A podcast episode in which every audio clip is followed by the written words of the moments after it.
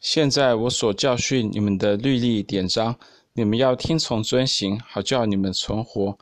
这篇文章是本周的妥拉读经，Parashat Va'et Hana。我恳求，也就是《生命记》三章二十三节到七章十一节的读经心得。在回顾过去四十年旷野漂流的历史之后，摩西接着对以色列全会众说：“以色列人呐！”现在我所教训你们的律例典章，你们要听从遵行，好叫你们存活，得以进入耶和华你们列祖之神所赐给你们的地，承受为业。生命记四章一节。摩西教训以色列人的不是别的，正是神的妥拉，包括一切诫命、律例、典章。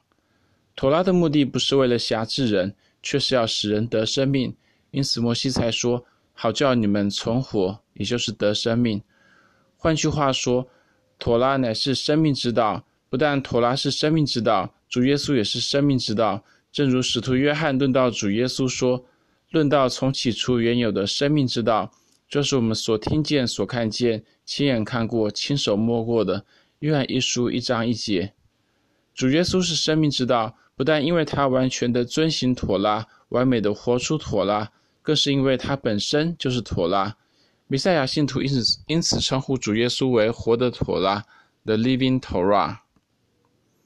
请原谅我在这里再次不厌其烦地强调，妥拉 Torah 的意思是教导和训诲，而不是律法。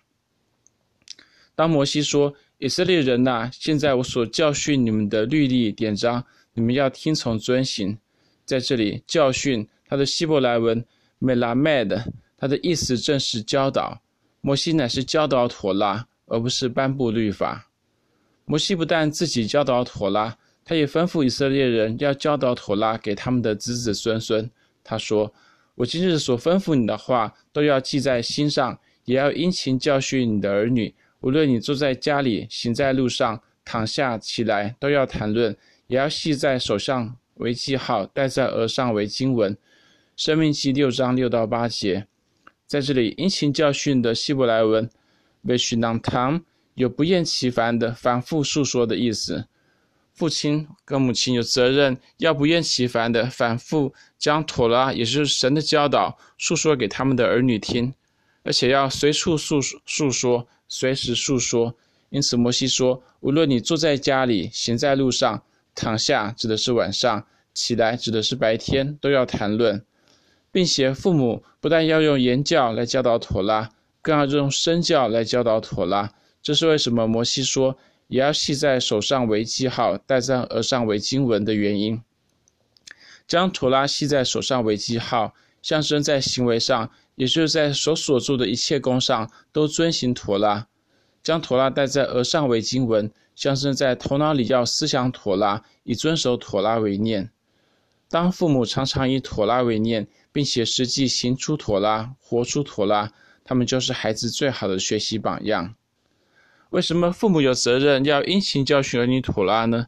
因为妥拉乃是神给他的儿女的家规。妥拉是神的家规，这一点早在亚伯拉罕身上就已经体现出来。神说：“亚伯拉罕必要成为强大的国，地上的万国都必因他得福。我眷顾他。”我要叫他吩咐他的众子和他的眷属遵守我的道，秉公行义，使我应许亚伯拉罕的话都成就了。创世记十八章十八到十九节，神眷顾亚伯拉罕，是因为他知道亚伯拉罕会对他信实，将妥拉忠实地传递给他后代的子子孙孙。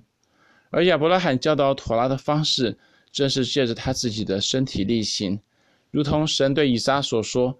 我要加增你的后裔，像天上的星那样多，要将这些地都赐给你的后裔，并且地上万国必因你的后裔得福，都因亚伯拉罕听从我的话，遵守我的吩咐和我的命令、律例、法度。创世记二十六章四到五节。今日既然我们因信靠主耶稣，已经成了亚伯拉罕属灵的子孙，并且加入了神国这个大家庭，我们岂不应该效法我们的信心的祖先亚伯拉罕的榜样？不但自己力行妥拉，并将妥拉，也就是神的家规，殷勤教导我们的儿女。